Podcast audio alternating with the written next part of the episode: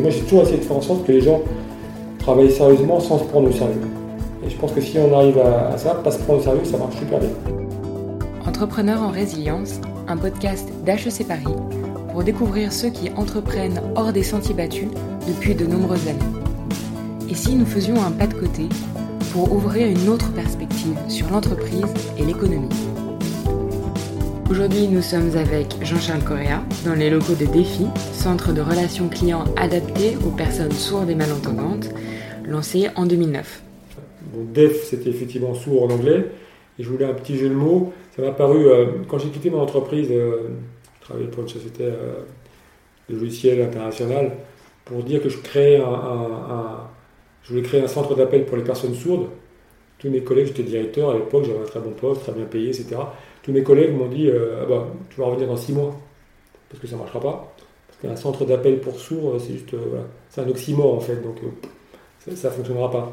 Et moi, je l'ai pris comme un défi. Et du coup, voilà, c'était le, petit mot valise que j'ai créé comme ça, avec sourds et, défi. Et le défi, c'était de transformer des sourds en, conseillers clients, et c'est un défi qu'on a réussi. Ça fait dix ans, on a fait nos preuves, et je crois qu'aujourd'hui, on est incontestable et incontesté. En créant des filles il y a dix ans, Jean-Charles Correa voulait changer le regard sur le handicap, alors très rarement associé aux termes de compétence et d'expertise. Il nous raconte. Quand j'ai créé des filles euh, en, 2009, ce que j'ai entrepris de changer, c'était euh, de changer le regard des, gens qui nous entouraient sur le handicap. En fait, au départ, c'était un projet qui était sur l'employabilité. Et euh, j'ai utilisé comme véhicule l'accessibilité, c'est-à-dire que nous, on a un centre de relations clients à destination des sourds et des malentendants qui, emploie des personnes sourdes et malentendantes. Mais ce qui m'animait, c'était le fait de, de donner du travail à des sourds ou des malentendants, euh, ça part de, relations amicales, de copains que j'avais. Voilà. Et c'est ça qui était, que j'ai entrepris de changer. C'était de montrer que on n'était pas obligé d'avoir un regard condescendant ou euh, en mode assistanat sur le handicap, mais que ça pouvait être une approche euh, plus, plus riche à mes yeux, c'est-à-dire de dire on prend des personnes qui ont effectivement une particularité, effectivement, euh, qui sont en situation de handicap, et on voit comment euh, on peut les aider à compenser ce handicap. Je parle bien de compensation, pour en faire des experts euh, dans, un domaine donné. En l'occurrence, notre domaine, c'est la relation client adaptée aux personnes sourdes et malentendantes. L'ambition long terme, c'était et c'est toujours de créer une filière métier pour effectivement des gens qui sont éloignés de l'emploi et de leur montrer qu'effectivement, dans ce métier-là, il y en a évidemment d'autres hein, qui sont euh, dans ce métier-là, ils ont toute leur place et quelles que soient leurs particularités, ils peuvent être. Euh, alors nous, on a commencé à travailler avec des personnes sourdes, hein, mais ça peut être des personnes non-voyantes, ça peut être des personnes à mobilité réduite, euh, ça peut être des personnes qui ont d'autres particularités, d'autres spécificités, mais que le monde de la relation client, c'est un monde qui, qui est très consommateur en ressources, donc il y a, y a, y a besoin de, c'est un, secteur qui crée de l'emploi et que les, personnes en situation de handicap ont toute leur place dans ce secteur-là, dès lors qu'on leur donne les moyens de se former et d'accéder au savoir réel qui existe dans ces métiers. C'est un métier d'expert quand même. Même si on n'a pas toujours le sentiment quand on se fait appeler par quelqu'un à 22h qui veut nous vendre une fenêtre euh, euh, euh, ou, une cheminée alors qu'on a un appartement. Mais, mais c'est vraiment un métier d'expert en réalité. nous, on travaille pour plusieurs opérateurs de, de télécom. Quand tu dépannes de la fibre, c'est extrêmement technique. Les formations durent 3 à 6 semaines pour être capable de faire ça. Donc on parle pour moi c'est de l'expertise.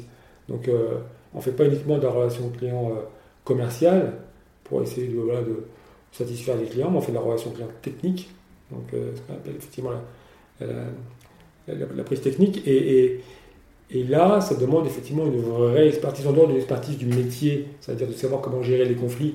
Les gens appellent rarement pour dire qu'ils sont contents. Donc ils appellent en général, ils sont un petit peu énervés, ils sont contrariés, ils ont un souci, en tout cas ils ont un problème. Donc ça, il y a, un savoir-être euh, qui consiste à les accueillir comme il se doit, ça c'est déjà une forme d'expertise. Et puis ensuite, il faut répondre à leurs questions qui sont très souvent des questions techniques, et là il y a un savoir-faire qu'il faut euh, mettre en avant, et c'est là que je parle d'expertise. Et nous, notre, la dernière couche d'expertise pour nous, c'est notre capacité à communiquer notamment en langue des signes française. Ça, ça fait nous des gens particuliers.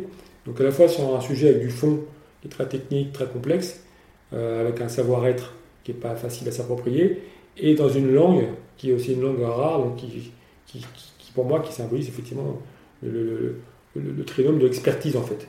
Savoir-être, savoir-faire et, capacité linguistique. Donc euh, voilà. L'essor récent du télétravail a bousculé nos façons de voir l'entreprise. Le fondateur de Défi souhaite que l'entreprise demeure un lieu propice au lien social. Ce qui me tenait à cœur, euh, ce qui me tenait à cœur avant la crise et ce qui me tient toujours à cœur après, pour moi l'entreprise c'est un lieu de rencontre et c'est un lieu d'échange et c'est un lieu de sociabilisation. Notamment dans, mon, secteur, hein, qui, euh, on est entreprise adaptée, donc on emploie en majorité des travailleurs handicapés. La principale difficulté pour les travailleurs handicapés, c'est l'isolement. Euh, sociétalement, ils sont isolés. Les gens qui disent Ah bon, on voit pas souvent des, personnes en fauteuil. Ben, c'est parce que les personnes en fauteuil, ils ne sortent pas beaucoup de chez eux. En fait, c'est pas qu'ils n'existent pas, c'est que c'est compliqué de prendre le bus, euh, c'est compliqué de prendre le métro, c'est compliqué de se déplacer dans les magasins. Donc ils ont tendance à, éviter, donc ils sortent quand ils en ont besoin, et c'est pour ça qu'on les voit peu. Et, euh, euh, moi, la société, l'entreprise, là, une, on parle souvent d'entreprise à mission. Moi, une des missions, c'est de créer du lien social en fait. Faire en sorte que les gens, ils aient, d'une part, des, collègues, des choses à raconter, des gens qui, qui rencontrent dans la journée, pas forcément leurs amis, c'est leurs collègues, mais c'est peut devenir leurs amis, euh, qu'ils aient aussi une dignité, c'est-à-dire que rentrer chez soi en disant aujourd'hui j'ai fait ça, c'est pas pareil que de dire euh, aujourd'hui je suis resté sur mon canapé, j'ai touché mes allocs, donc euh, ce qui est possible, ça c'est pas forcément politiquement correct, mais c'est ce que je pense. Je pense que c'est beaucoup de gens ont envie de cette dignité, et en fait, elle n'arrête pas proposer parce que le système a été depuis longtemps un système un peu compassionnel, encore une fois, où on s'est dit on va la meilleure façon d'aider les travailleurs handicapés, les personnes handicapées, c'est de leur donner de l'argent pour vivre. Mais certains, ils ont envie de gagner cet argent. Donc euh, ils ont envie de le mériter. Non pas que les autres ne le méritent pas, mais ils ont envie d'être acteurs de cette, de, cette présence sociale euh, et, d'amener leur valeur ajoutée parce qu'ils en ont aussi, évidemment. Donc, euh, donc moi, la société, pour moi, avant et après, elle, doit, elle doit avoir cette, cet objectif. Et c'est vrai que je suis un petit peu inquiet par rapport à, à tout l'engouement qu'il y a pour le télétravail, notamment. Parce que ça, c'est. Moi, je pense que c'est une façon de détricoter complètement cette, euh, cet objectif. En disant, ben, moi, je reste chez moi. L'entreprise, c'est jamais qu'une plateforme d'échange entre ma force de travail, ma compétence et un salaire.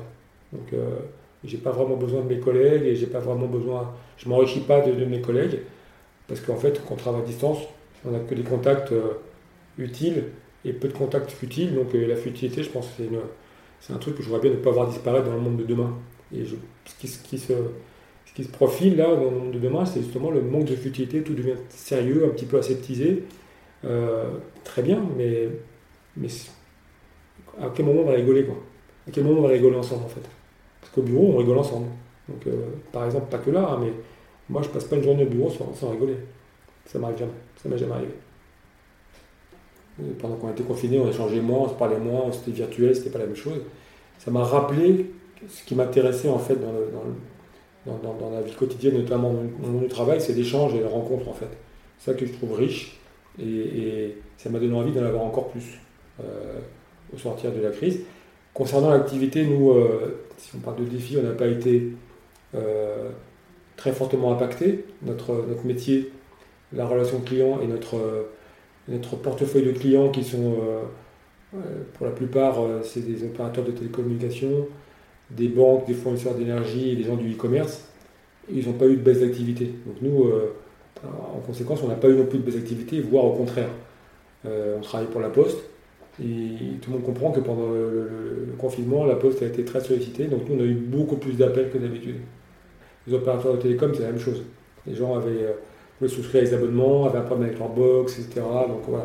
Le secteur financier pour lequel on travaille, c'est la même chose ils avaient besoin de savoir euh, des choses sur leur compte en banque, etc. Donc euh, ils sont préoccupés, l'énergie pareil. Donc voilà, on, a, on, a, on a une base client qui, euh, qui a travaillé, donc nous on a travaillé aussi. On n'a pas eu de, baisse d'activité, on a perdu peut-être 20% de chiffre d'affaires parce qu'on avait des gens qui n'étaient pas là. En fait. Et pas parce qu'il y avait moins de, de travail. Les gens qui étaient en garde d'enfants, etc. Donc, je pense que ça, ça, ça, a exacerbé, c'est des choses que je sentais déjà, sur l'envie, effectivement, alors, sans prendre les grands mots faire société, c'est tournure qui me font un peu marrer, mais, mais euh, faire, c'est très euh, un budget politique, mais en tout cas de faire les choses ensemble. Faire les choses ensemble, et ça, ça m'intéresse, et j'ai envie de continuer à le faire, et encore plus maintenant.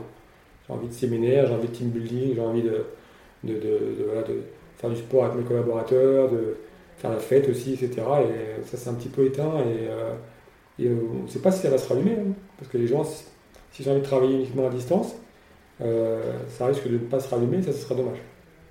Interrogé sur son état d'esprit du moment, Jean-Charles Correa exprime une envie de rebond, sans doute une caractéristique propre aux entrepreneurs. Mon état d'esprit est toujours le même que d'habitude. Moi, je regarde toujours devant, je fonce. J'aime bien bâtir, construire, entreprendre. Donc, euh, euh, c'est pas, pas quelque chose de nouveau. Il n'y a rien dans le confinement ou dans la crise qui vient, qui vient de se dérouler qui m'a donné envie, des raisons ou une envie de changer d'état d'esprit. Euh, absolument rien. Au contraire, j'ai envie de dire, je vois beaucoup de gens qui se lamentent. Moi, je trouve qu'on est dans un pays formidable. Euh, il n'y a, pas beaucoup de pays où 12 millions de personnes auraient pu rester chez eux au soleil, euh, payer quasiment à l'identique de ce qu'ils gagnaient normalement au chômage partiel, et, rester chez eux, voilà, protégés en quelque sorte. Je trouve que c'est un pays très enveloppant. Il y, a énormément de. Enfin, nous, en tant qu'entreprise, on a eu énormément d'aide. Le chômage partiel, c'est un tube, mais le PGE, tout ce qui s'est mis en place à une vitesse mais stratosphérique. Je veux dire, on peut critiquer tout ce qu'on veut, mais ça a été super vite. Euh, à part les masques, effectivement, hein, ça, on, pourra en rire pendant quelques années encore. Moi, perso, j'ai acheté 12 euh, 000 masques pour l'entreprise. Euh, je ne suis pas prêt à les écouler. J'ai, vu grand, et je pense que dans 3 ans, j'aurai encore des masques. Mais bon, c'est pas grave. On a, on a, fait cet effort. Ce que je veux dire, c'est qu'encore une fois, on a eu la chance d'être dans un pays comme ça. Tout le monde n'est pas aussi protégé. Enfin, je veux dire, en tout cas, l'État, l'infrastructure a été là pour protéger les gens. Après, il y a des secteurs qui souffrent évidemment plus que d'autres. Je ne suis pas dans la restauration, donc euh, voilà. Mais globalement, je pense qu'on a beaucoup de chance et que les gens devraient regarder un petit peu cette chance qu'on a pour, euh, par rapport à d'autres pays où c'est beaucoup plus compliqué. De, il y a beaucoup moins d'aide, beaucoup moins de choses qui sont possibles. Donc, euh, on est plutôt bien lotis d'être reconnaissant de tout ça et de dire mon, devoir maintenant, c'est de continuer à, avancer, à créer des emplois parce que c'est notre notre mesure d'impact, c'est la création d'emplois, c'est pas la richesse qu'on génère en termes de chiffre d'affaires, c'est la création d'emplois. Donc euh, là, nous, au sortir de la crise, on, va sûrement créer 6 euh, à 10 emplois, euh, dont une partie qui sont liés à, la crise directement. Donc le, fameux, le fameux fait de dire une crise, ça peut devenir une opportunité, nous, on le vérifie aujourd'hui. Il y a toujours des opportunités, et moi, je, le vois comme ça, pas de façon cynique, hein, de façon il euh, n'y a pas de cynisme, mais il y a une envie de rebond, quoi. Et de ne pas se laisser surtout entraîner dans le, défaitisme, le catastrophisme, le déclinisme qui est, une spécificité française, mais que je, suis très français, mais je ne partage pas cette spécificité. Même si Jean-Charles Correa n'est pas un adepte du terme, la résilience lui paraît naturelle. Il plaide plutôt pour la joie en entreprise, une vision réjouissante de la part d'un dirigeant de PME. la résilience, pour moi, c'est un mot à la mode, qui, moi, les modes, c'est un mot qui est, comme beaucoup de mots à la mode, qui est galvaudé, qui est à toutes les sauces. Moi, je pense que la raison, c'est tout le monde est résilient en fait. Personne n'a envie de se laisser aller, personne on est plus ou moins résilient, mais on est tous capables de résilience sans que ça devienne un truc qu'on porte en étendard et, qu'on mette en avant comme ça. Après, encore une fois, il faut, euh, accepter les modes, les tendances, je les accepte. Pour moi, c'est juste un truc naturel, quoi, en fait. Il n'y a personne qui a envie de se laisser aller, de se laisser couler. Quand on est dans l'eau, on coule, on essaie de, on résiste. Donc on fait preuve de résilience à un moment donné, jusqu'au moment où on peut plus, et puis parfois on coule, mais, malheureusement.